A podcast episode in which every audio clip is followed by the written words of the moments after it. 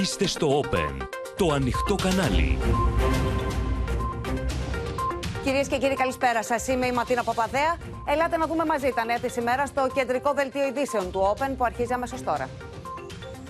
Πολιτική σύγκρουση για γκάλοπ και τηλεμαχίες. Ναι, Μητσοτάκη με όλους τους αρχηγούς, όχι σε τετ α τετ με Τσίπρα.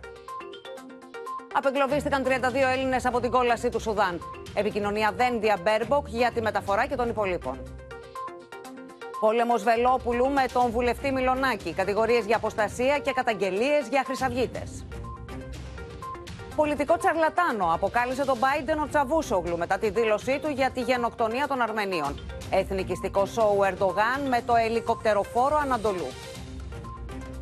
Επίθεση με ντρόουν των Ουκρανών στην Κρυμαία. Κινέζος πρέσβης αμφισβήτησε την κυριαρχία των πρώην Σοβιετικών χωρών. Νέο περιστατικό βίας με πρωταγωνιστές ανηλίκους στο Περιστέρι, στο νοσοκομείο 17χρονος.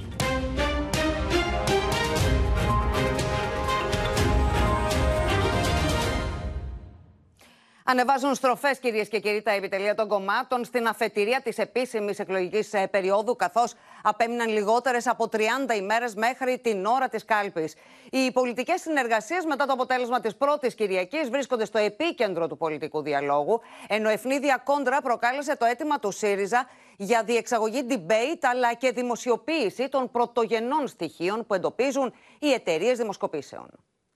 Ναι σε debate με όλους, αλλά όχι σε μονομαχία Μητσοτάκη Τσίπρα, απαντάει η κυβέρνηση στο αίτημα της Κομουνδούρου για τηλεοπτική αντιπαράθεση των δύο αρχηγών πριν από τις κάλπες. Θέλουμε να γίνει μια τηλεμαχία με τα κόμματα που εκπροσωπούνται στη Βουλή, διότι αυτό είναι το δημοκρατικά επιβεβλημένο. Πρέπει να ακουστούν οι απόψεις όλων των κομμάτων και επίσης ο ΣΥΡΙΖΑ εδώ πρέπει να μας εξηγήσει την ανακολουθία της τάσης του ότι είναι υπέρ κυβερνήσεων συνεργασίας, αλλά επιθυμεί ένα debate μεταξύ των δύο αρχηγών. Ο κύριος Μητσοτάκης για άλλη μια φορά το βάζει στα πόδια από την τηλεοπτική αντιπαράθεση με τον Αλέξη Τσίπρα. Είναι προφανές ότι ο κύριος Μητσοτάκης, που λέει συνεχώς ότι το δίλημα των εκλογών είναι Μητσοτάκης ή Τσίπρας, φοβάται τη σύγκριση με τον Αλέξη Τσίπρα. Την ίδια ώρα σημείο σύγκρουσης αποτελούν και οι δημοσκοπήσεις. Η Κουμουνδούρου βάζει στο μικροσκόπιο έρευνες που δείχνουν τη Νέα Δημοκρατία να ανακάμπτει, βελτιώνοντας τα ποσοστά της μετά το αρχικό σοκ από την τραγωδία στα Τέμπη και ζητά από τις εταιρείες ερευνών δημοσίευση όλων των ευρημάτων κάθε δημοσκόπησης. Οι εταιρείες δημοσκοπήσεων να υπηρετήσουν με διαφάνεια το έργο τους, αναρτώντας από εδώ και στο εξής τα πρωτογενή και αστάθμητα δεδομένα των ερευνών τους. Δημοσίευση δημοσκοπήσεων με αστάθμητα δεδομένα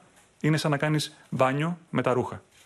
Και σε κάθε περίπτωση ας προσέχουν τι ζητούν, διότι είναι πολύ πιθανό τα αστάθμητα δεδομένα να επιφυλάσσουν ακόμη χειρότερες επιδόσεις για τον ΣΥΡΙΖΑ. Όχι στο αίτημα ΣΥΡΙΖΑ, λέει και ο Σύνδεσμος Εταιριών Δημοσκοπήσεων, σημειώνοντας ότι αυτό δεν προβλέπεται από τον νόμο. Ωστόσο, ο ΣΕΔΕΑ υποστηρίζει πως υφίσταται θέμα με δημοσκοπήσεις εταιριών που δεν ελέγχονται για τις ερευνέ τους. Η δημοσιοποίηση αστάθμιστων δεδομένων αφενός μεν δεν προβλέπεται στο νόμο 3603 του 2007, αφετέρου η μη δημοσιοποίησή τους αποτελεί την κρατούσα πρακτική σε ολόκληρο τον κόσμο.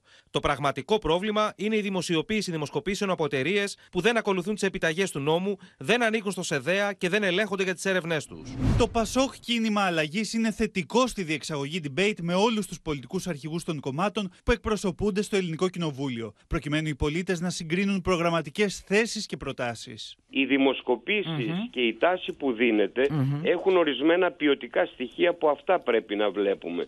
Διότι αυτά που γράφονται δεν είναι οριστική Όπως... εκτίμηση ψήφου. Όπως, τι έτσι, ανάγνωση είναι πρόθεση κάνετε. κλπ. Στην τελική ευθεία τώρα της, ε, μέχρι την εκλογική αναμέτρηση των τεσσάρων εβδομάδων που απομένουν, πεδίο έντασης αποτελεί και το θέμα του debate, το πώς, αν και με ποιους θα γίνει. Έχουμε συνδεθεί με την Σοφία Φασουλάκη και τον Χρήστο Τσιγουρή. Καλησπέρα και στους δύο. Σοφία, να ξεκινήσουμε με σένα. Η κυβέρνηση απαντά στον ε, ΣΥΡΙΖΑ debate με όλους τους αρχηγούς, όχι τετατέτ με Τσίπρα. Ναι, και αυτό προς το παρόν για την πρώτη ε, εκλογική αναμέτρηση, για την πρώτη κάλπη, γιατί ο κύριος Κέρσο άφησε ένα παράθυρο ανοιχτό στο τι θα γίνει μετά. Παρόλα αυτά, θα πρέπει να σου πω ότι στο Μέγαρο Μαξίμου λένε ότι αυτήν την α, τηλεοπτική μονομαχία για δύο τη ζητάει αυτός που χάνει, δείχνοντας τον α, Αλέξη Τσίπρα. Και επιμένουν να λένε ότι είναι α, ασυμβίβαστη αυτή η στάση του κυρίου Τσίπρα με το γεγονός ότι ο ίδιος είναι υπέρ των κυβερνήσεων συνεργασίας, είναι αυτός που μπορεί όπως λένε στο Μέγαρο Μαξίμου, όπως εκτιμούν, που μπορεί να α, επιχειρήσει να σχηματίσει μια κυβέρνηση με τον τρίτο, τον τέταρτο και τον πέμπτο και παρόλα αυτά δεν τους θέλει σε ένα πολιτικό τραπέζι όλους τους πολιτικούς εργούς προκειμένου να εκφράσουν τις θέσεις τους και τα επιχειρήματά τους. Θα πρέπει να σου πω κλείνοντας ότι όσον αφορά τις δημοσκοπήσεις και αυτή την ε, επίθεση, θα λέγαμε, αυτούς τους υπενιγμού που άφησε ε, η κυρία Τσαπανίδου ε, για τις δημοσκοπήσεις χθες, λένε ότι ο κύριος Τσίπρας και ο ΣΥΡΙΖΑ ετοιμάζουν από τώρα το μετεκλογικό τους αφήγημα για την ήττα τους. Μάλιστα, Σοφία, σε ευχαριστούμε πολύ. Και ερχόμαστε λοιπόν, Χρήστο Τσίγουρη, σε εσένα, να δούμε τι απαντά ο ΣΥΡΙΖΑ στην κριτική αυτή που δέχεται και για το debate και για τις ε, δημοσκοπήσεις. Από την Κουμουνδούρου, στελέχη του ΣΥΡΙΖΑ απαντούν ότι δεν έχει βάση η κριτική που ασκεί η Νέα Δημοκρατία, που κάνει πως δεν άκουσε το τι ακριβώς ζήτησε ο ΣΥΡΙΖΑ. Ο ΣΥΡΙΖΑ ζήτησε δύο debate, το ένα από αυτά με τη συμμετοχή όλων των αρχηγών, έτσι ώστε το κάθε κόμμα να καταθέσει την προγραμματική του πρόταση και να την ακούσουν πανελλαδικά όλοι οι πολίτες. Άρα λοιπόν έχει ζητήσει ένα debate με τη συμμετοχή όλων των αρχηγών.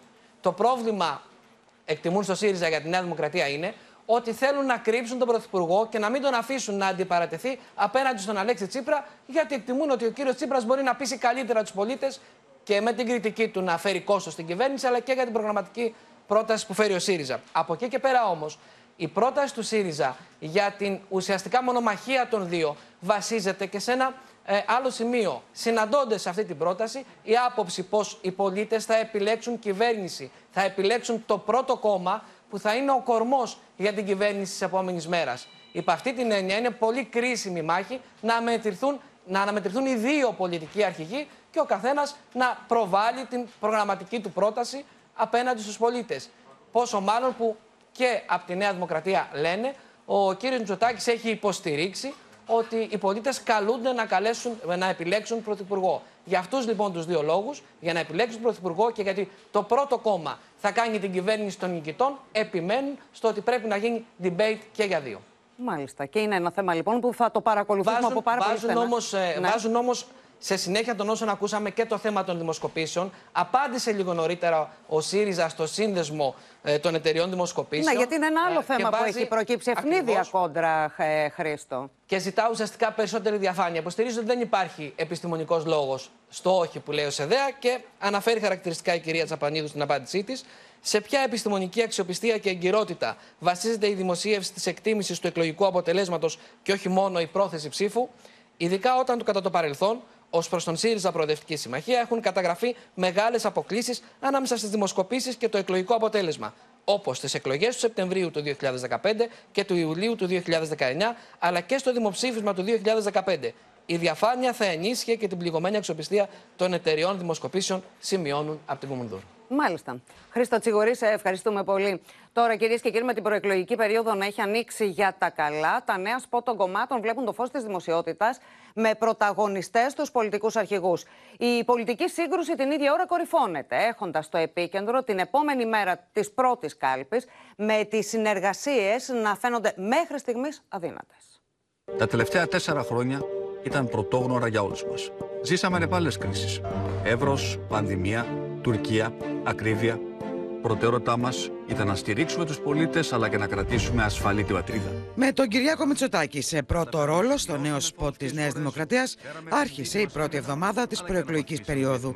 Ο Πρωθυπουργός έθεσε τους τρεις στόχους της κυβέρνησής του, εάν πάρει εκ νέου τη λαϊκή εντολή. Δεν προκύπτει από πουθενά, από πουθενά όμως, καμία πρόθεση ιδιωτικοποίησης του νερού. Εγώ είμαι υπέρμαχος της λογικής ότι και στην ΕΙΑΘ και στην ΕΙΔΑΠ πρέπει να μπει στρατηγικός επενδυτής. Στον αντίποδα, ο ΣΥΡΙΖΑ προέταξε αντιφατική θέση του Κυριάκου Μητσοτάκη για το νερό, επιδιώκοντας να καταδείξει ότι η κυβέρνηση λέει ψέματα. Το μέτωπο Νέας Δημοκρατίας και ΣΥΡΙΖΑ εντάθηκε ακόμα περισσότερο με ανταλλαγή πυρών μεταξύ του Άκης Κέρτσου και της Πόπης Τσαπανίδου, με αφορμή την κριτική στο πρόσωπο του Αλέξη Τσίπρα για όσα είπε από το Βερολίνο. Δυστυχώς, ο ΣΥΡΙΖΑ στην προσπάθειά του να πλήξει αντιπολιτευτικά την κυβέρνηση, δεν σταματά να εκθέτει τελικά και να πλήττει και τη χώρα και τη δημοκρατία αποτελεί εθνική, δημοκρατική και δυστυχώς και ηθική εξαίρεση.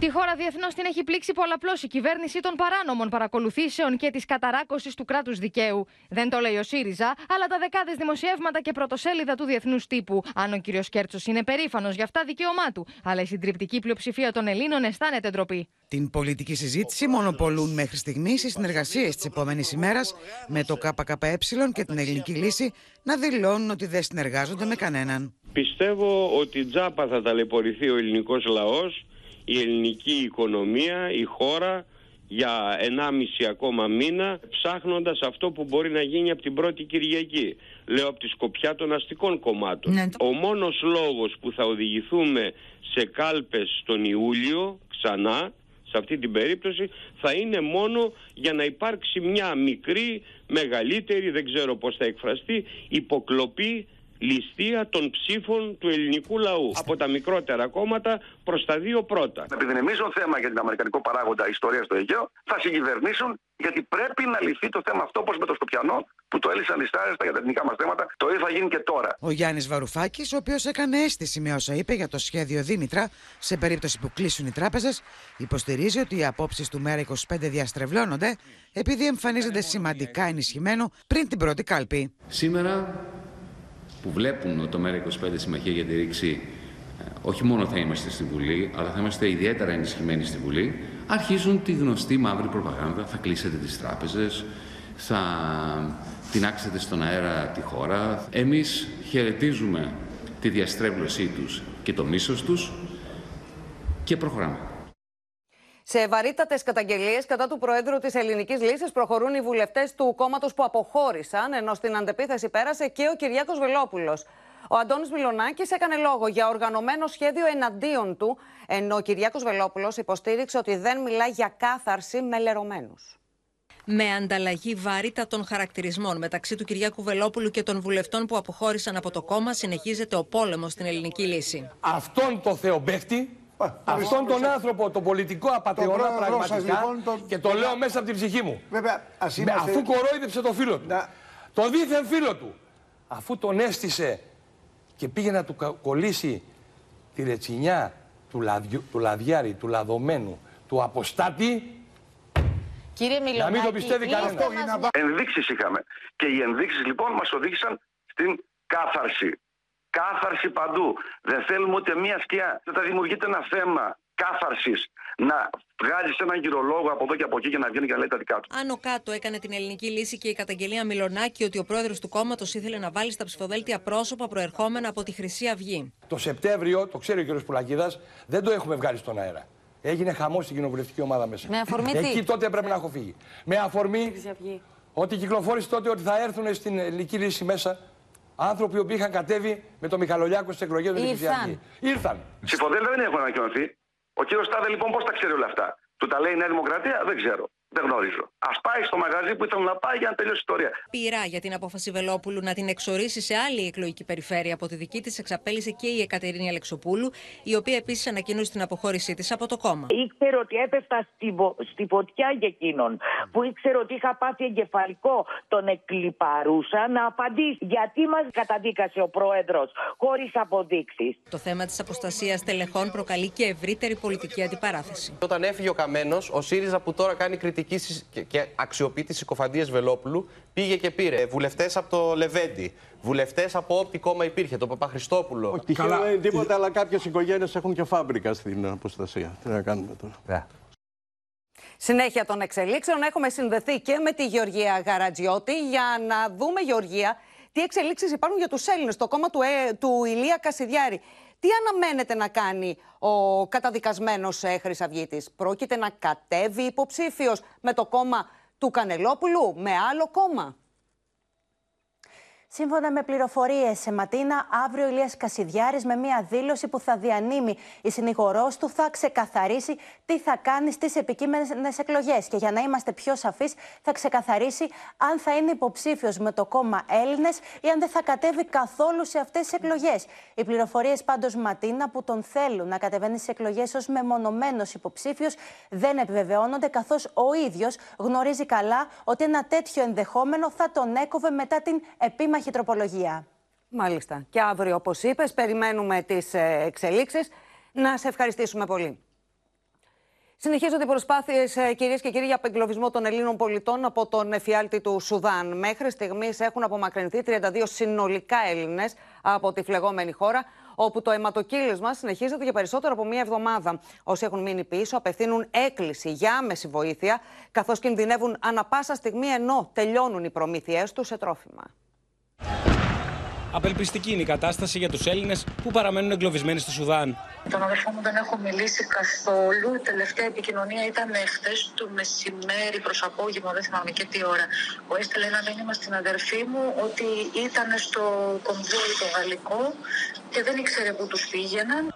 Το μεσημέρι, μεταγωγικό αεροσκάφο C-27 της ελληνικής αποστολής απογειώθηκε από την Νότια Αίγυπτο με προορισμό το Τζιμπουτί, προκειμένου να παραλάβει ακόμη 23 Έλληνες ομογενείς, οι οποίοι νωρίτερα είχαν απεγκλωβιστεί από τη γαλλική και ιταλική αποστολή μέσα από το φλεγόμενο Χαρτούμ. Συνολικά έχουν απομακρυνθεί 32 άτομα. Σε ενημέρωσε ο κ. Πογουλάτο ότι τους πήραν κατευθείαν με το που κατέβηκαν ε, γιατροί και τους πήραν στο νοσοκομείο να σιγουρευτούν για τα τραύσματα και ό,τι άλλο χρειάζονται για να μπορέσουν να ταξιδέψουν. Να σιγουρευτούν ότι είναι OK δηλαδή για να κάνουν το ταξίδι.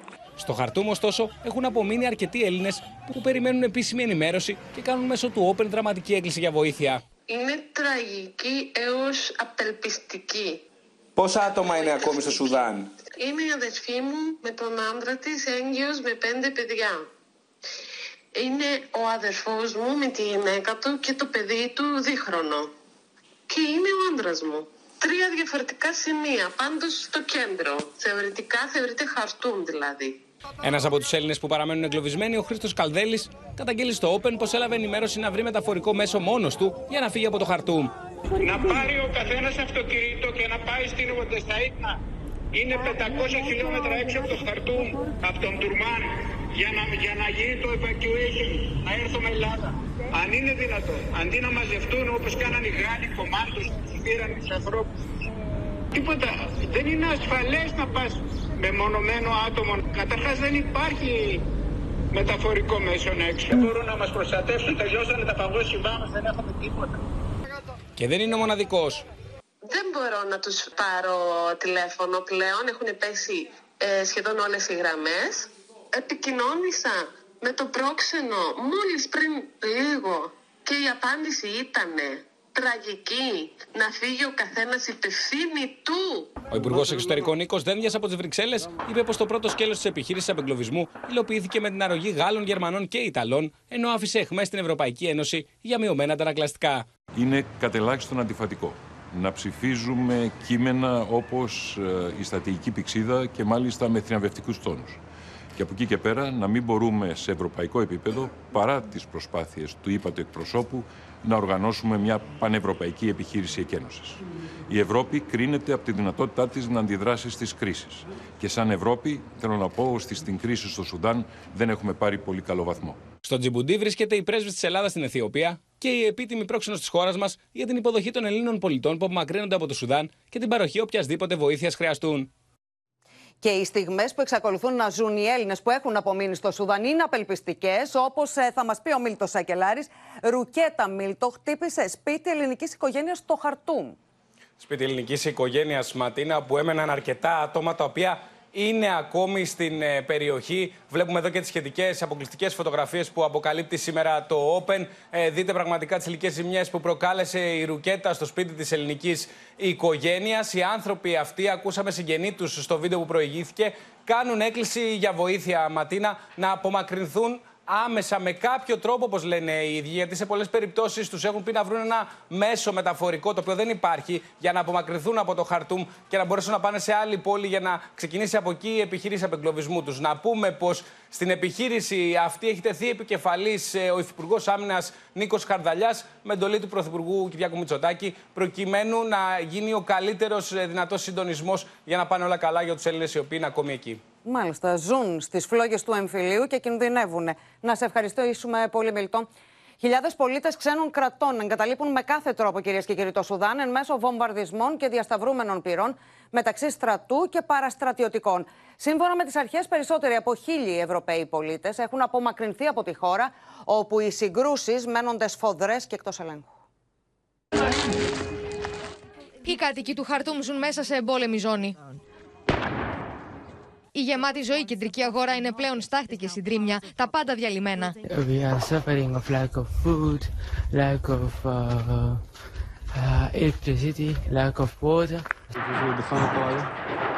Πολίτες λένε ότι αγνοούνται συγγενείς τους, δεν μπορούν όμως να βγουν από το σπίτι για να τους ψάξουν. Οι γιατροί στα νοσοκομεία μιλούν για καταστροφή.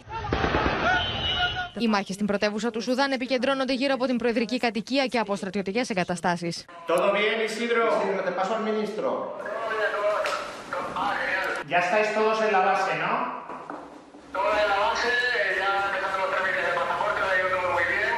αποστολή ομάδων κομμάντο, σχεδόν όλα τα κράτη που έχουν δεχθεί εκκλήσεις απομακρύνουν τους πολίτες τους από το Σουδάν. Μετά τη Μεγάλη Βρετανία και τις Ηνωμένες Πολιτείες, σε ειδικές αποστολές απομάκρυνσης πολιτών και διπλωματών προχωρούν η Γαλλία, η Ισπανία, η Γερμανία και η Ιταλία, όπως και αραβικές χώρες. Αποστολές εξαιρετικά επικίνδυνες, καθώς οι εχθροπραξίες ανάμεσα στις δύο αντιμαχόμενε πλευρές μένονται. Many of them making their way to the eastern city of Port Sudan. So that's a trip on a normal day that would take about 11 to 12 hours. But because there would be checkpoints on the road and because it's a large convoy, it's likely to take longer than that. Uh, we have to continue pushing for a political settlement. We cannot afford that Sudan, which is a very populated country, uh, implodes because it will be sending shockwaves around the whole Africa. Οι αποστολές των δυτικών χωρών φτάνουν σε στρατιωτικές βάσεις στο Τζιμπουτί, με τον Ζωζέ Μπορέλ να δηλώνει ότι οι Ευρωπαίοι που απομακρύνθηκαν από το Σουδάν με ασφάλεια είναι περίπου χίλιοι. Σύμφωνα με τον Παγκόσμιο Οργανισμό Υγείας, στι εχθροπραξίες έχουν σκοτωθεί τουλάχιστον 420 άνθρωποι και έχουν τραυματιστεί περισσότεροι από 3.700. Ενώ τα μάτια είναι στραμμένα στους αμάχους που έχουν αναγκαστεί να εγκαταλείψουν τη χώρα τους και που υπολογίζονται σε δεκάδες χιλιάδες. Αερογέφυρα σωτηρίας έστησε η Γερμανία με τη συμμετοχή χιλίων κομμάντο για τον απεγκλωβισμό Γερμανών υπηκών από το Σουδάν. Έχουμε συνδεθεί με τον Παντελή Βαλασόπουλο που θα μας πει περισσότερα. Παντελή. Καλησπέρα. Πρόκειται για μια τεράστια επιχείρηση που έγινε χθες τη νύχτα με τέσσερα αεροσκάφη Α400 της γερμανικής πολεμικής αεροπορίας και ένα ολόκληρο σύνταγμα αλεξιπτωτιστών. Χίλια αλεξιτοτιστές πήραν, μέρος, πήραν μέρος σε αυτή την επιχείρηση. Με τις τρεις πτήσεις κατάφεραν να επεγκλωβίσουν από το Σουδάν 311 πολίτες από όλες τις χώρες της Ευρωπαϊκής Ένωσης και τη Βρετανία, ανάμεσά τους και κάποιους Έλληνες. Υπήρξε και επικοινωνία του Έλληνα Υπουργού Εξωτερικών, του κύριου Δένδια, με την ομόλογό του, την κυρία Μπέρμπουκ, την οποία ευχαρίστησε και υπήρξε συζήτηση για συντονισμό νέων ενεργειών. Γιατί οι Γερμανοί έχουν στα χέρια τους μια λίστα με χίλια άτομα που πρέπει να φύγουν από το Σουδάν. Κατάφεραν χθες να βγάλουν τα 300. Άρα μένουν περίπου 700 άτομα πίσω στο Σουδάν. Όπως λένε η επιχείρηση είναι πάρα πολύ επικίνδυνη και πολύ περίπλοκη ώστε να βρεθούν όλα αυτά τα άτομα την κατάλληλη στιγμή στο κατάλληλο σημείο ώστε να τους πάρουν από εκεί λένε ότι θα ξαναεπιχειρήσουν όταν όμως υπάρχει ασφάλεια. Για την ώρα λένε ότι η κατάσταση είναι πάρα πολύ επικίνδυνη. Ματίνα σε μια χώρα παντελή που φλέγεται από τον, ε, από τον εμφύλιο. Είναι σε εξέλιξη οι σφοδρές μάχες. Να σε ευχαριστήσουμε πολύ. Στη γειτονική μας ε, Τουρκία πρωτοφανή επίθεση κατά του Αμερικανού Προέδρου, τον οποίο χαρακτήρισε τσαρλατάνο, εξαπέλυσε ο Τούρκος Υπουργός Εξωτερικών Τσαβούσογλου με αφορμή την ανακοίνωση του Λευκού Οίκου για την επέτειο γενοκτονίας των Αρμενίων. Την ίδια ώρα, ο Ερντογάν παίζει ξανά το χαρτί της εθνικιστικής ρητορικής, στείνοντας επικοινωνιακό σόου με το αεροπλανοφόρο Ανατολού και το νέο τουρκικό άρμα μάχης Αλτάι, ενώ μήνυμα ενότητα στέλνει η αντιπολίτευση. Son bir hafta 10 günde TCG Anadolu uçak gemimizi nereye uğurlayacağız biliyor musunuz? İzmir'e. Şöyle bir hafta 10 günde İzmir'de kalmasında fayda var. Ne anlama geliyor; Herhalde anladınız değil mi? Μετά το σοου με του Ανατολού στην Κωνσταντινούπολη και τα μηνύματα για το Αιγαίο και τη γαλάζια πατρίδα, ο Ερντογάν έστησε ένα νέο επικοινωνιακό σοου, παρουσιάζοντας το καινούριο τουρκικό άρμα μάχη Αλτάι, το οποίο όπως είπε θα μπει σίγουρα στην παραγωγή. Ordumuz tarafından testleri tamamladıktan hemen sonra tanklarımızın seri üretimine başlayacağız. Την ίδια ώρα, φωτιά στις εύθραυστες αμερικανοτουρκικές σχέσεις έβαλε η ανακοίνωση του Λευκού Οίκου για την επέτειο της γενοκτονίας των Αρμενίων, που κάνει λόγο για συστηματική εκστρατεία βίας. Σήμερα κάνουμε μία παύση για να θυμηθούμε τις ζωές που χάθηκαν κατά τη διάρκεια της γενοκτονίας των Αρμενίων και ανανεώνουμε την υπόσχεσή μας να μην ξεχάσουμε ποτέ. Στις 24 Απριλίου 1915, οι Οθωμανικές Αρχές συνέλαβαν Αρμένιους διανοούμενους και ηγέτες τη κοινότητας στην Κωνσταντινούπολη. Η έναρξη μιας συστηματικής εκστρατείας βίας κατά της αρμενικής κοινότητας. Στα χρόνια που ακολούθησαν, 1,5 εκατομμύριο Αρμένοι απελάθηκαν, σφαγιάστηκαν ή έκαναν πορείες προς το θάνατό τους. Μια τραγωδία που επηρέασε για πάντα γενιές αρμενικών οικογενειών. Πρωτοφανής ήταν η αντίδραση του Τούρκου Υπουργού Εξωτερικών, ο οποίος χαρακτήρισε πολιτικό τσαρλατάνο τον Αμερικανό πρόεδρο. Οι πολιτικοί τσαρλατάνοι που προσπαθούν να διαστρεβλώσουν την ιστορία ανέβηκαν και πάλι στη σκηνή. Δεν είναι δουλειά κανενό να παραδίδει μαθήματα ιστορίας στο μεγάλο τουρκικό έθνος. Λίγες ώρες νωρίτερα, ο Τούρκος Υπουργός Εσωτερικών Σοηλού κατηγορούσε ξανά τους Αμερικανούς ότι ήταν αυτοί που έστησαν το πραξικόπημα του 2016. Şimdi gezi olaylarını kim tetikledi? 15 Temmuz'u kim yaptıysa o tetikledi. Peki terör devletini kim kurdurmak istiyor? Amerika. Gezi olaylarını kim tetikliyor? Amerika; Μήνυμα ενότητας έστειλε ο Κιλιτστάρογλου, ο οποίος εμφανίστηκε έχοντας μαζί του τα δύο δυνατά χαρτιά του Κεμαλικού κόμματος, τους δημάρχους Κωνσταντινούπολης και Άγκυρας, Ημάμογλου και Γιαβάς. Και οι τρεις επιτέθηκαν στον Ερντογάν για την ακρίβεια. Bu ülkenin gündemi provokasyonlar olamaz. Halkımızın gündeminde ne var biliyor musunuz? Ekonomik sıkıntılar var. Mutfaklarda yangın var. Kira derdi var. Bu güzel ülke e, son 20 yıl içinde en büyük yıkımı ne yazık ki kentlerde yaşadı. Sosyal devlet anlayışını yeniden yapılandırarak hiç kimsenin yatağa aç girmediği, açıkta kalmadığı, eğitiminden ve protein Και ο Ερντογάν συνεχίζει τα προεκλογικά σοου παρά τη σκληρή α, κριτική της αντιπολίτευσης ότι τάζει λαγούς με πετραχίλια. Σήμερα Μάρια Ζαχαράκη βρέθηκε στην Προύσα. Αφού τα άκουσε πρώτα από το λαό του, από τον ίδιο το λαό του Ματίνα, δέχτηκε πάρα πολλές επικρίσεις. Ότι εδώ δεν μας βγαίνουν τα κουκιά για να γεμίσουμε το τραπέζι μας και εσύ υπόσχεσαι λαγού πετραχίλια και μεγάλε Τουρκίες. Αποφάσισε λοιπόν σήμερα, μετά από τόσες ημέρες, από τα ουράνια λοιπόν να κατέβει και στη γη, σαν βασιλιάς βέβαια να πούμε και πάλι, γιατί αν δούμε πώς έφτασε στην Προύσα, τον, ε, ε, ε, τον έραναν με λουλούδια σήμερα με το καινούριο κόκκινο ηλεκτρικό αυτοκίνητο το οποίο ανήκει στη γυναίκα του, όπως μας έχει πει ο ίδιος. Κατέβηκε λοιπόν στην Προύσα για να πει και να συνδυάζει με, ιδι- να συνδυάσει με ιδιαίτερη μαεστρία. Θα λέγαμε ότι το ηλεκτρικό αυτοκίνητο, το πλοίο αντολού, το κόκκινο μήλο, τα μαχητικά αεροσκάφη, όλα αυτά λέει θα διασφαλίσουν να γεμίσει ο Τούρκος πολίτης με κρεμμύδια, ντομάτες και αγκούρια το τραπέζι του. Την ώρα λοιπόν που δείχνει όλα αυτά τα πανάκριβα επιτεύγματά του, ο λαός του έδειχνε τις ταμπελίτσες που υπάρχουν στα πανάκριβα τρόφιμα στη λαϊκή. 30 λίρες λοιπόν έχει φτάσει το κιλό τα κρεμμύδια εδώ στην Τουρκία, δηλαδή 1,5 ευρώ πανάκριβο για μια Τουρκία και δεν είναι τυχαίο που γίνεται συζήτηση για το κρεμμύδι. Ήταν ένα φθηνό αγαθό που το τρώει σαν ψωμοτήριο ο Τούρκος και τώρα αυτό έχει γίνει ανέγκυχτο. Τα κρεμμύδια έχουν λοιπόν αναδειχθεί σε ρυθμιστή θα λέγαμε των εκλογών, το λένε πια πολύ εδώ. Το λόμπι των κρεμμυδοπαραγωγών όπως τους ονομάζει ο Ερντογάν είναι ο νέος εχθρός του Ερντογάν παραμονές των εκλογών. Γι' αυτό και σήμερα λοιπόν αναγκάστηκε να αναφερθεί στα κρεμμύδια, στις πατάτες, σε όλα αυτά τα ζαρζαβατικά, σε αυτό που αγγίζει ουσιαστικά το μέσο Τούρκο πολίτη. Αυτό δείχνει ότι αν και ο Ερντογάν φαίνεται άνετος όταν παρουσιάζει τα μεγάλα έργα, είναι στην ουσία ανήσυχος. Μπορεί να αλλάξει λοιπόν την τύχη των εκλογών η ακρίβεια και να καταποντήσει τον Ερντογάν που πολλοί θεωρούν ότι κάνει, λέει πολλά, αλλά τον απομυ- απομυθοποιούν όλες αυτές τις σχέσεις. Πέρα όμως και από τα ζαρζαβατικά υπάρχει και ο διεθνής παράγοντας που σύμφωνα με έγκυρους Τούρκους εδώ αναλυτές σήμερα δείχνουν ε, οι διπλωμάτες, ε, οι διάφορες χώρες να μην πιστεύουν πλέον στην νίκη Ερντογάν. Ε, Διπλωμάτες χωρών της Δύσης αλλά και της Ρωσίας επισημαίνουν άρχισαν να πιστεύουν ότι ο Ερντογάν μπορεί να χάσει και προετοιμάζονται μάλιστα γι' αυτό αλλά αν ρωτήσει κάποιος εδώ τι, τι άποψη επικρατεί προς τα που γέρνει η η πλάστιγκα θα λέγαμε ότι είναι πραγματικά η μάχη αμφίροπη ακόμη. Δεν μπορεί κανείς να πει με σιγουριά ποιος θα είναι ο νικητής σε περίπου τρεις εβδομάδες από σήμερα. Μάλιστα. Μαρία Ζαχαράκης, σε ευχαριστούμε πολύ. Εχμηρή λοιπόν ήταν η απάντηση Ερντογάν στην κριτική που δέχτηκε από την αντιπολίτευση ότι αφήνει σε δεύτερη μοίρα την οικονομία και ασχολείται με φιέστες όπως αυτή με το Ανατολού.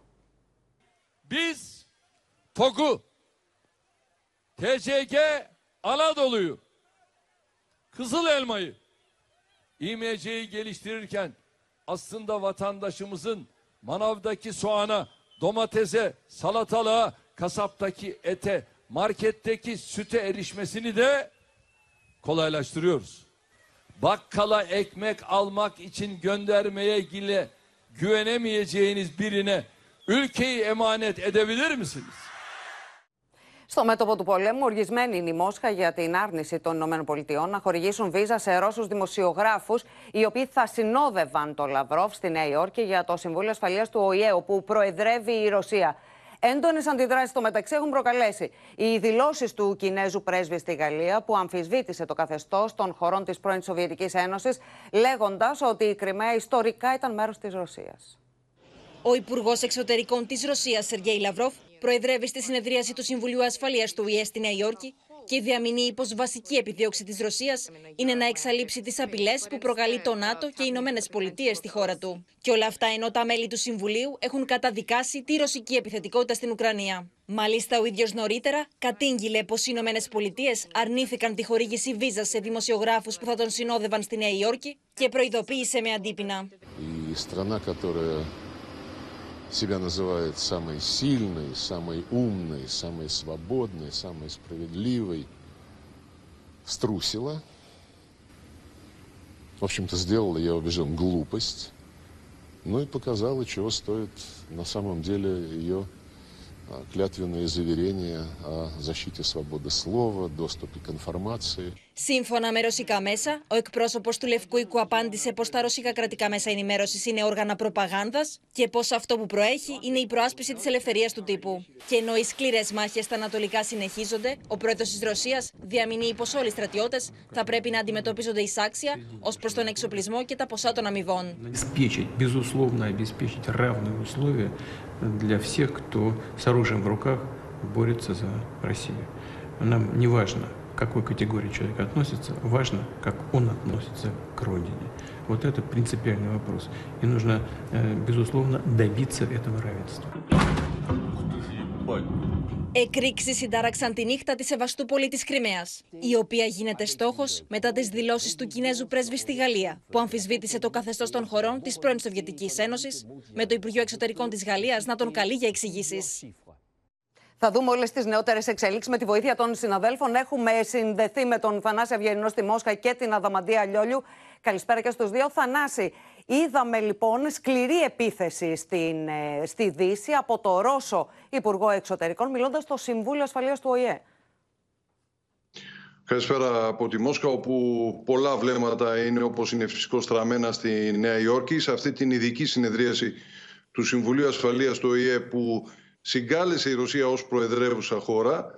Ο ίδιος λοιπόν ο Σεργέη Λαυρόφ, ο Ρώσος Υπουργός Εξωτερικών, ξυφομαχεί με τους εκπροσώπους των δυτικών χωρών και στην ομιλία του ε, ε, και στην παρουσία του κάθε άλλο παρά απομονωμένος δείχνει σύμφωνα με τα πρώτα σχόλια των ρωσικών μέσων ενημέρωσης. Είπε λοιπόν ότι ουδής έχει επιτρέψει στη δυτική μειοψηφία όπως τη χαρακτήρισε να μιλά εξ ονόματος ολόκληρης της ανθρωπότητας ότι η Δύση θα πρέπει να μάθει να φέρεται αξιοπρεπώς και να σέβεται όλα τα μέλη της διεθνούς κοινότητας και μάλιστα προειδοποίησε ότι ίσως ο κόσμος αυτή τη στιγμή έχει φτάσει στο πιο επικίνδυνο σημείο από ποτέ, σε πιο επικίνδυνο ίσως σημείο ακόμη και από την περίοδο του προηγούμενου ψυχρού πολέμου, του κλασικού ψυχρού πολέμου. Ο κύριος Λαυρόφ είπε ότι η μόνη ευκαιρία για την ανθρωπότητα είναι να διασωθεί ο οργανισμός Ηνωμένων Εθνών, αλλά αυτό μπορεί να συμβεί μόνο αν γίνει σεβαστή η ισότητα της κυριαρχίας όλων των κρατών. Κανένα κράτος δεν έχει αποκλειστικά δικαιώματα, είπε ο Ρώσος Υπουργός Εξωτερικών, στρέφοντας ειδικά τα πειρά του βέβαια κατά των Ηνωμένων Πολιτειών και λέγοντας ότι είναι οι ίδιες οι Ηνωμένες Πολιτείες, η Ουάσιγκτον, που άρχισε την καταστροφή της παγκοσμιοποίησης, την οποία μάλιστα διαφήμιζε μέχρι σήμερα ως ένα ύψιστο καλό.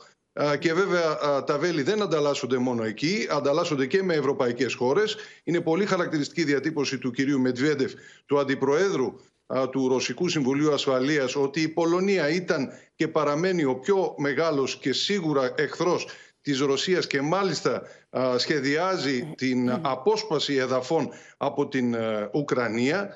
Ενώ βέβαια δυστυχώς φτάνουν συνεχώς νέα πλάνα από την Ουκρανία από αυτόν τον εκκλησιαστικό πόλεμο που δεν λέει να σταματήσει. Είναι ένας παράλληλος πόλεμος με τον κανονικό των όπλων. Έχουμε νυχτερινό εμπρισμό εκκλησίας στην Ουκρανία, της Ουκρανικής Εκκλησίας και βέβαια ξυλοδαρμούς βιαιότητες που συνεχίζονται γύρω από μια σειρά ναούς στην Ουκρανία. Μάλιστα.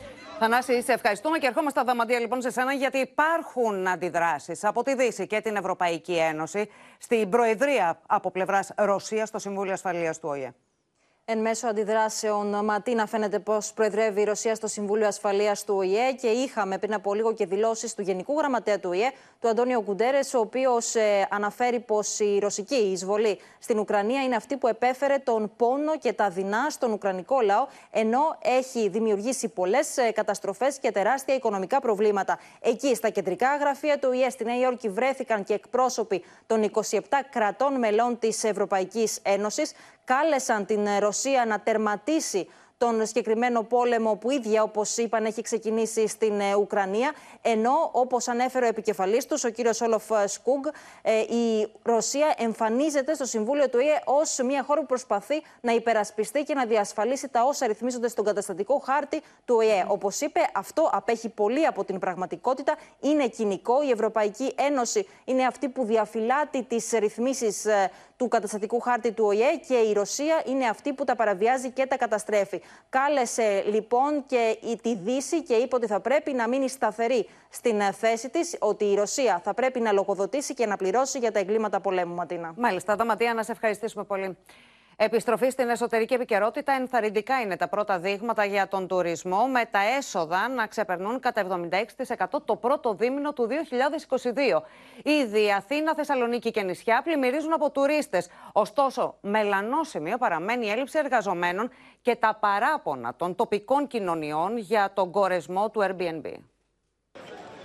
Πλημμύρα τουριστών στο κέντρο της Αθήνας πριν καλά-καλά ξεκινήσει το καλοκαίρι. It's a good uh, period and uh, due to the weather is not so hot. Οι αφήξεις ήδη ξεπερνούν το 2019, όπως είπαν στο Διεθνές Συνέδριο Travel Trade που διεξάγεται υπό την αιγίδα του Δήμου Αθηναίων παράγοντες τη τουριστικής αγοράς. Είμαστε περίπου στο αεροδρόμιο της Αθήνας γύρω στο 5% πάνω σε αφορά στους διεθνείς επιβάτες. Η Αθήνα φέτος και η Θεσσαλονίκη, αλλά κυρίως η Αθήνα, θα κάνουν τα πιο μεγάλα βήματα. Ελπίζουμε θα περάσουν τα νούμερα του 19. Σύμφωνα με επαγγελματίες του κλάδου, τον ελληνικό τουρισμό φέτος αναμένεται να ενισχύσουν αρκετά οι αγορές της Κίνας και της Αυστραλίας. Μαγνήτης για τους ξένους επισκέπτες εν ώψη της Πρωτομαγιάς είναι τα ελληνικά νησιά. Για το τρίμηνο της Πρωτομαγιάς υπάρχει μια κινητικότητα. Οι αφήξεις έρχονται από την Ευρώπη. Η πληρότητα κινείται πάνω από 80% για το Μάιο. Τα ξενοδοχεία θα έχουν ανοίξει όλα. Και στη Θεσσαλονίκη έχουν ήδη αρχίσει να φτάνουν πολλοί τουρίστες.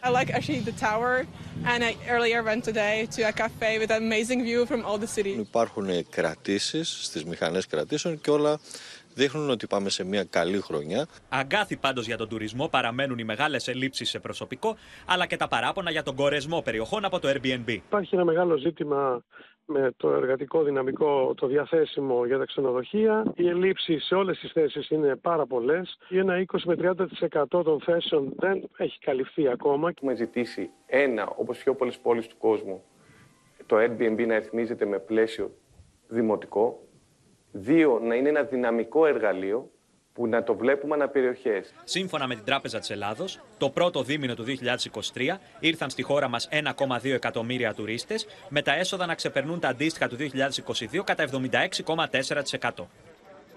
Στο τέλος της εβδομάδας έρχονται τα αραβασάκια του ΕΝΦΙΑ. Ο Γιάννης Φόσκολος είναι μαζί μας για να δούμε τι πρέπει να περιμένουν οι ιδιοκτήτες ακινήτων, Γιάννη. Ήρθε λοιπόν η ώρα του ΕΝΦΙΑ και για το 2023 Ματίνα. Σύμφωνα λοιπόν με τις πληροφορίες μας, μέσα στο Σαββατοκύριακο θα πρέπει να περιμένουμε την ανάρτηση των εκαθαριστικών για 7 εκατομμύρια ε, ιδιοκτήτες. Ο φόρος θα πληρωθεί όπως και πέρυσι σε 10 μηνιαίες δόσεις. Η πρώτη δόση θα πρέπει να πληρωθεί μέχρι τα τέλη Μαΐου του 2023, δηλαδή τώρα το βλέπουμε στην επόμενη κάρτα. Πληρώνεται λοιπόν σε 10 μηνιαίες δόσεις. Η πρώτη δόση μέχρι τα τέλη Μαΐου, η τελευταία δόση μέχρι το τα τέλη Φεβρουαρίου του 2024, τον επόμενο Φεβρουάριο. Όσοι πληρώσουν εφάπαξ θα έχουν έκπτωση 3% ματίνα. Ο φόρος είναι ίδιος με πέρυσι, δεν έχει αλλάξει κάτι. Ωστόσο κάποιοι μπορεί να πληρώσουν περισσότερο. Ποιοι είναι αυτοί, πάμε αμέσως να δούμε είναι όσοι έχουν μεταβολές στην ακίνητη περιουσία τους, δηλαδή έκαναν κάποια τακτοποίηση ενός αυθαιρέτου, απέκτησαν κάποιο ακίνητο μέσα στο 2022, αλλά και όσοι είχαν αύξηση μισθού μέσα στο 2022 τόσο ώστε το ετήσιο εισόδημά τους να ξεπεράσει τα 9.000 ευρώ. Και γιατί αυτό, διότι αυτός είναι ο κόφτης για να πάρουν την έκπτωση 50%. Αν έχουν ξεπεράσει την, το εισόδημα των 9.000 ευρώ, χάνουν την έκπτωση 50% και έτσι θα έχουν υψηλότερο έμφυα, Ματίνα. Μάλιστα. Γιάννη Φόσκολο, σε ευχαριστούμε πολύ. Κλιμάκιο των αδιάφθορων της ελληνικής αστυνομίας βρέθηκε στη Μύκονο ερευνώντας Μίνα Καραμήτρου καταγγελίες που αφορούν αστυνομικούς που υπηρετούν στο νησί. Τα παιδιά θέλουν κάτι, έλεγε Ματίνα το μήνυμα, το οποίο βρέθηκε στο κινητό τηλέφωνο ενός ε, αλλοδαπού εργολάβου και είχε συνομιλία με έναν 30χρονο αστυνομικό, ο οποίος βρίσκεται στο νησί και υπηρετεί με απόσπαση από τον Νοέμβριο του 2021. Μάλιστα, ο συγκεκριμένος εργολάβος έχτιζε ένα σπίτι, μία βίλα ε, στην ε, Μύκονο και φαίνεται ότι κάποιοι ήθελαν να μην γίνουν πολεοδομικές έρευνες στο συγκεκριμένο κτίριο Έγιναν λοιπόν οι σχετικές καταγγελίες. Κλιμάκιο των ιστορικών υποθέσεων βρέθηκε στην ε, Μύκονο. Ε, πήραν κατάθεση και από τον ε, αλλοδαπό εργολάβο. Κατέσχεσαν και τα κινητά τηλέφωνα του αστυνομικού, τον οποίο όμως δεν μπορούσαν να προσαγάγουν στα πλαίσια του αυτοφόρου, καθώς εκείνο το διάστημα δεν βρισκόταν στο νησί, αλλά βρισκόταν για μεταγωγή στην Αθήνα. Έχει σχηματιστεί η δικογραφία η οποία θα διαβιβαστεί στις εισαγγελικές αρχές. Το πιο κρίσιμο όμως, λένε από τους αδιάφθορου της ελληνικής αστυνομίας, είναι να ανακτήσουν ανακτηθούν από το κινητό τηλέφωνο του αστυνομικού όλα τα μηνύματα και γι' αυτό το κινητό του τηλέφωνο βρίσκεται στα εγκληματολογικά εργαστήρια. Τέλος, να σας πω ότι έγινε έφοδος και στο σπίτι στο οποίο διαμένει στην Μύκονο. Εκεί βρέθηκε ένα αρκετά μεγάλο χρηματικό ποσό, το οποίο φτάνει τις 28.000 ευρώ. Ο αστυνομικός είπε ότι τα είχε γιατί έκανε και δεύτερη εργασία. Μάλιστα. Μίνα Καραμίτρου, σε ευχαριστούμε. Ακόμα μια επίθεση σε βάρος ανηλίκων, κυρίες και κύριοι, σημειώθηκε χθες στο Περιστέρι, στην πιο κεντρική πλατεία της περιοχής. Δράστες ήταν τρεις άγνωστοι που προσέγγισαν και άρχισαν να χτυπούν δύο ανηλίκους επειδή δεν τους είπαν τι ομάδα είναι. Ενώ φεύγοντας, τους έκλεψαν και τα κινητά τους τηλέφωνα.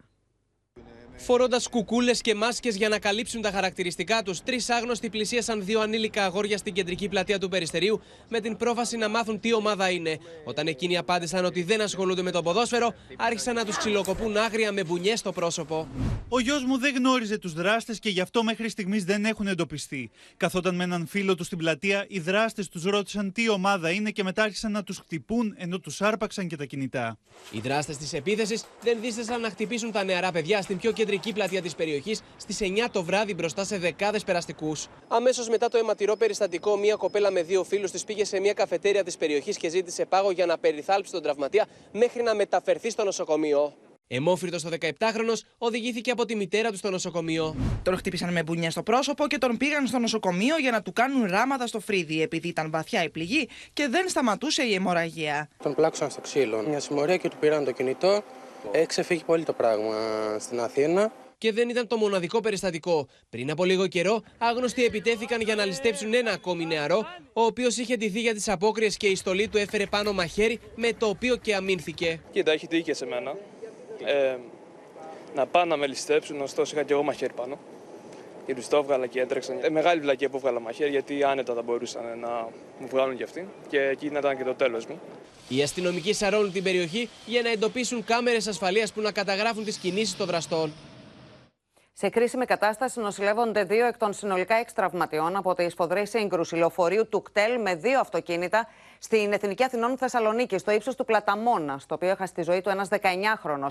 Μετά το δυστύχημα, ο οδηγός του λεωφορείου αφέθηκε ελεύθερος με προφορική εντολή εισαγγελέα. Περιμένουμε. Περιμένουμε να βοηθήσει ο Θεός. Μάχη για να κρατηθούν στη ζωή δίνουν στην εντατική ένας 22χρονο και ένας 34χρονο που τραυματίστηκαν στο τροχαίο δυστύχημα με λεωφορείο του κτέλ στον Πλαταμόνα, όπου έχασε τη ζωή του ένας άνδρας 19 ετών. Οι συγγενείς των τραυματιών, οι οποίοι νοσηλεύονται στη ΜΕΘ του νοσοκομείου Παπαγεωργίου, ελπίζουν σε ένα θαύμα. Είναι σε κρίσιμη κατάσταση. Οι γιατροί που μας είπαν με ένα θαύμα περιμένουν. Σε κρίσιμη κατάσταση νοσηλεύεται ακόμα ένας 19χρονο, ο οποίος βρίσκεται σε μονάδα τατική θεραπείας στη Λάρισα. Έχει τραυματιστεί στο κεφάλι, στα πλευρά, στα θώρακα, στη λεκάνη, έχει πολλούς, είναι πολύ τραυματίας. Ο οδηγός του λεωφορείου, ο οποίος αφέθηκε ελεύθερος με προφορική εντολή εισαγγελέα, υποστήριξε ότι δεν πρόλαβε να αντιδράσει καθώς τα αυτοκίνητα είχαν σταθμεύσει στη λωρίδα έκτακτης ανάγκης, χωρίς προειδοποιητική οδοσήμαση και με φώτα σβηστά. Εκεί που πήγαινα, μετά σταμάτησα στη έκτακτη ανάγκη. και πήρα τηλέφωνο το γιο μου και λέω ξεκίνα, είμαι στο τούνελ ε, απέναντι τέκτα της ανάγκης. Μόλις ήρθε το παιδί, βλέπω φώτα από πίσω. Ήθελα και να ανοίξω και την πόρτα. Δεν πρόλαβα να ανοίξω πόρτα, παιδιά. Άκουσα ένα μπαμ. Κακώς παρκάρανε τη Λέα που δεν είναι Λέα. Και παραλίγο θα ήταν και η για να έχουμε ένα πολύ μεγάλο ατύχημα. Με 77 άτομα που είχε το λεωφορείο μέσα. Περιμένουμε να μας τα επιβεβαιώσει η πραγματογνωμοσύνη η οποία ορίστηκε από την τροχέα και η έκθεση τροχέας. Εξιτήριο πήρε νωρίτερα ο Διονύη Σαββόπουλος από το ιδιωτικό θεραπευτήριο που εισήχθη την περασμένη Παρασκευή. Η Ελευθερία Σπυράκη έχει τι λεπτομέρειε. Ελευθερία. Τέλος, καλό όλα καλά ματίνα για τον γνωστό μουσικό συνθέτη Διονύση Σαββόπουλο, ο οποίος νοσηλευόταν στο νοσοκομείο καθώς νόσησε από κορονοϊό. Ειδικότερα, ο κ. Σαββόπουλος χρειάστηκε να μπει στο νοσοκομείο την περασμένη Πέμπτη, καθώς νόσησε για δεύτερη φορά από κορονοϊό. Οι γιατροί που τον παρακολουθούσαν θεώρησαν ότι είναι αναγκαίο ο κ. Σαββόπουλος να νοσηλευτεί λόγω των προβλημάτων υγείας που αντιμετωπίζει των υποκείμενων ε, νοσημάτων για την ακρίβεια. Ωστόσο, ο οργανισμός του άρχισε να ανταποκρίνεται και χθες πήραν την απόφαση να υπογράψουν ένα εξητήριο και σήμερα να βγει από το νοσοκομείο, έχοντας πάντα στο πλάι του την σύζυγό του. Πάντως, πριν από λίγα λεπτά έγινε και μία ανάρτηση στα social media από τον λογαριασμό του, η οποία έγραφε συγκεκριμένα χρόνια πολλά Είμαι καλά, το αυτό επιθυμώ και διημάς. Και μάλιστα η συγκεκριμένη ανάρτηση περιλαμβάνει και ευχαριστίες για τους γιατρούς και τους νοσηλευτές των συγκεκριμένων νοσοκομείων όπου χρειάστηκε να νοσηλευτεί. Μάλιστα. Ελευθερία, να σε ευχαριστήσουμε πολύ. Τέλος την περιπέτεια υγείας του.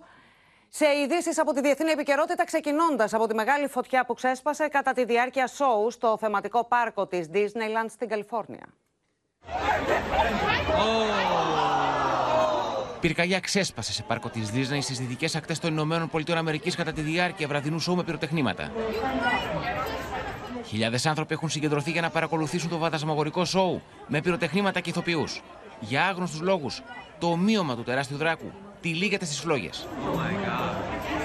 Στο σημείο σπέβδουν αμέσως ισχυρές πυροσβεστικές δυνάμεις, οι οποίες προχωρούν για λόγους ασφαλείας στην εκένωση όλου του χώρου. Σε ένα από τα βίντεο φαίνεται η στιγμή που η φωτιά ξεσπάει από την κατασκευή του δράκου, η οποία πιθανότητα οφείλεται σε δυσλειτουργία του ΕΦΕ που ήθελε τον δράκο που εμφανίζεται να έχει μάτια από φλόγες. Τελικά τελείχθηκε όλη η κατασκευή. Φωτιά ξεσπάει στο κινητήρα αεροπλάνου της American Airlines που μόλις έχει απογειωθεί από το Γάιο. Σύμφωνα με το πιο πιθανό σενάριο, ένα πτηνό μπήκε στην τουρμπίνα λίγο μετά την απογείωση με αποτέλεσμα να προκληθεί φωτιά. Το αεροσκάφος τέθηκε εκτός λειτουργίας για συντήρηση και το προσωπικό εργάστηκε, ούτως ώστε οι επιβάτες να φτάσουν με ασφάλεια στον προορισμό τους. Σε μια εξέλιξη της τελευταίας στιγμής, σύνδεση με την αίθουσα σύνταξης και την Άννα Μαρία Κοφίτσα. Άννα Μαρία, αυτοκίνητο έπεσε πάνω σε πλήθος στην Ιερουσαλήμ. Ματίνα, τουλάχιστον πέντε άνθρωποι τραυματίστηκαν το απόγευμα στο κέντρο της Ιερουσαλήμ όταν ένα αυτοκίνητο έπεσε πάνω τους. Ένα περιστατικό που ο Ισραηλινός Πρωθυπουργός Μπενιαμίν Νετανιάχου χαρακτήρισε ως τρομοκρατική επίθεση. Ένας 70χρονος άνδρας νοσηλεύεται σοβαρά, ενώ οι υπόλοιποι τέσσερι βρίσκονται με ε, λιγότερο σοβαρά τραύματα. Η αστυνομία δήλωσε πως ο δράστης ήταν 39 ετών Παλαιστινιακής καταγωγής και πατέρας πέντε παιδιών. Εξοδετερώθηκε επί τόπο και στο σημείο ε, μεγάλος αριθμός αστυνομικών κλήθηκε για ενισχύσεις. Να σου πω μάλιστα ότι σε τεχνικά βίντεο που κυκλοφορούσαν στο διαδίκτυο ακούγονται και πυροβολισμοί την ώρα εκείνη. Όλα αυτά την ώρα που το Ισραήλ ετοιμάζεται να γιορτάσει την 75η επέτειο ίδρυσής του. Ενώ να σου πω τέλος ότι η αστυνομία πάντως δεν έχει χαρακτηρίσει το συμβάν ως επίθεση. Μάλιστα. Άννα Μαρία, σε ευχαριστούμε για την άμεση ενημέρωση. Ένα μοναδικό αφιέρωμα, κυρίες και κύριοι, στο μεγάλο Έλληνα μουσικοσυνθέτη Μίκη Θοδωράκη απόλαυσε το κοινό στο Βελίδιο Συνεδριακό Κέντρο Θεσσαλονίκης. Η συναυλία Μικρά Ασία Τσεσμές Πατρίδα του Μίκη διοργανώθηκε από την Πανελλήνια Ομοσπονδία Ποδιακών Σωματείων με χορηγό επικοινωνία Open.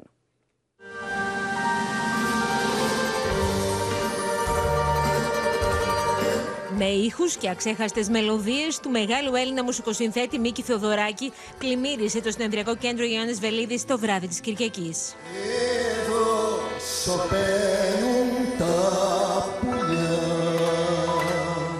Η συναυλία με τίτλο Μικρά Ασία Τσεσμές, πατρίδα του Μίκη Θεοδωράκη, διοργανώθηκε από την Πανελλήνια Ομοσπονδία Ποντιακών Σωματείων σε συνεργασία με τη Λαϊκή Ορχήστρα Μίκης Θεοδωράκης.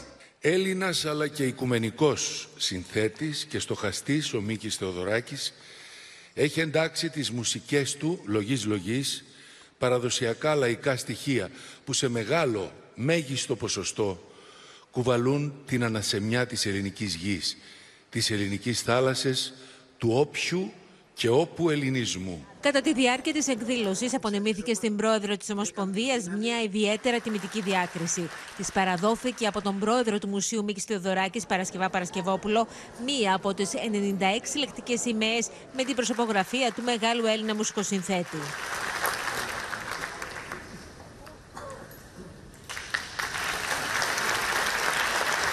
Κάτω από τη σκιά του Μίκη Θοδωράκη δεν μπορούσα ποτέ να φανταστώ ότι θα κρατώ αυτό το λάβαρο.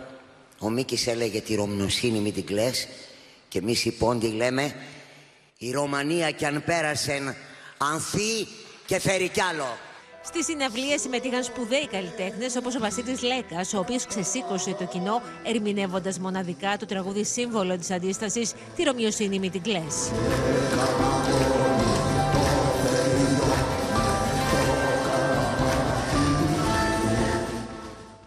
Στο Μουσείο της Αντιδικτατορικής Αντίστασης έγινε σήμερα η πολιτική κηδεία της πρώην Υπουργού Πολιτισμού Μερσίνη Ζορμπά. Ταυτίστηκε με το ασίγαστο πάθος της δικαιοσύνης, με την προσήλωση στα οράματα της χειραφέτησης, με τη στοχαστική και συνάμα μαχητική στάση απέναντι στον κόσμο που μας περιβάλλει, ανέφερε συγκινημένος ο Αλέξης Τσίπρας στον επικίδιο. Το όνομά της ξεκίνησε ως Ιωνό και έγινε σταδιακά η επιτομή μιας αντίληψης για τη ζωή, τον πολιτισμό, την ιστορία, έγραψε σε ανάρτησή του ο Ευάγγελος Βενιζέλος. Ο θάνατός της γνωστοποιήθηκε όπως επιθυμούσε με ανάρτηση ενός συγκλονιστικού κειμένου που είχε γράψει η ίδια για τη μάχη που έδινε τα τελευταία χρόνια. Τραγική φιγούρα, ο σύντροφός της, καθηγητής Αντώνης Λιάκος, ο οποίος ήταν συντετριμένος. Και στο σημείο αυτό ολοκληρώθηκε το κεντρικό δελτίο ειδήσεων. Μείνετε στο Open. Αμέσως μετά ακολουθεί η καθημερινή σειρά Η δική μας οικογένεια. Και στις 9 μην χάσετε τη ξένη ταινία Into the Blue 2. Κυρίες και κύριοι από όλους εμάς, καλό βράδυ.